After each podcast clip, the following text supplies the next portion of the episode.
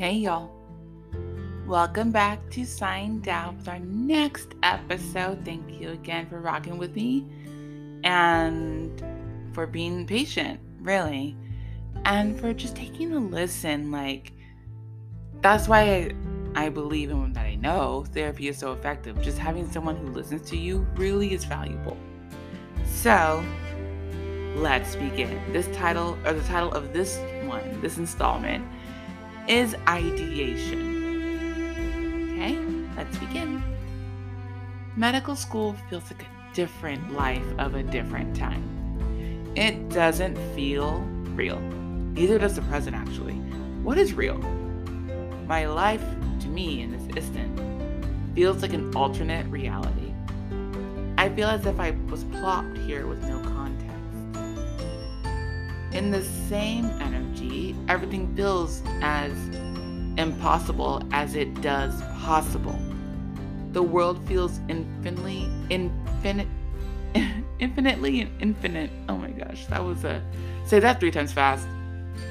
Anything is possible, but once a trajectory is pursued, things do become finite. This is only partially true though. There are infinite possibilities and multiple ways to get to your destination. Rules are made up by other humans with expectations that you follow them.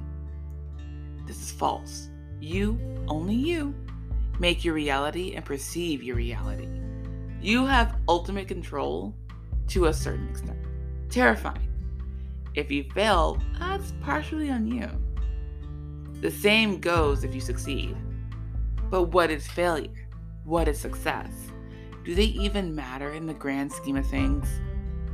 I don't know if I can do this, but I can't quit just right before the finish line. But can I do this? I laid in my bed wide awake at 3 a.m. as a feeling of aimlessness washed over me.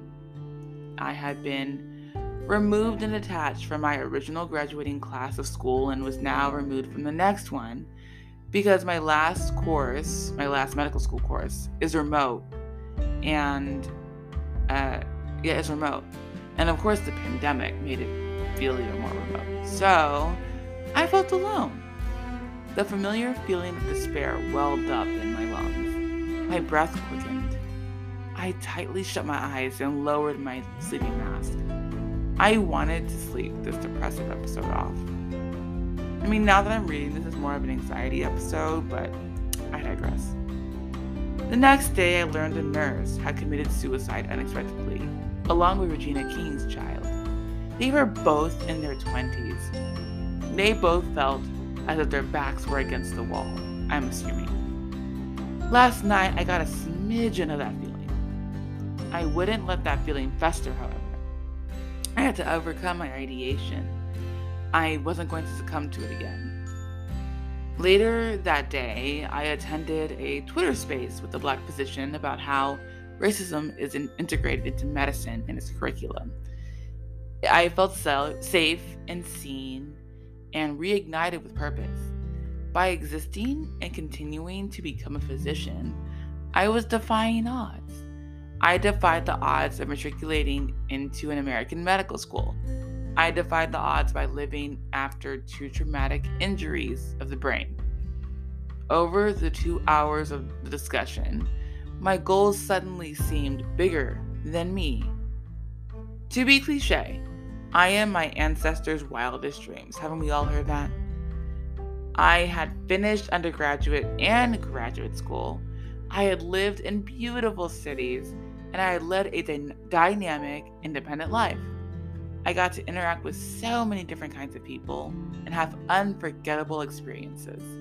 I was set up by my parents and their parents, and so on and so forth. I'm the result of blood, sweat, and tears of my kin. I feel as if I stop, if I decide to end it all, their efforts would have been futile.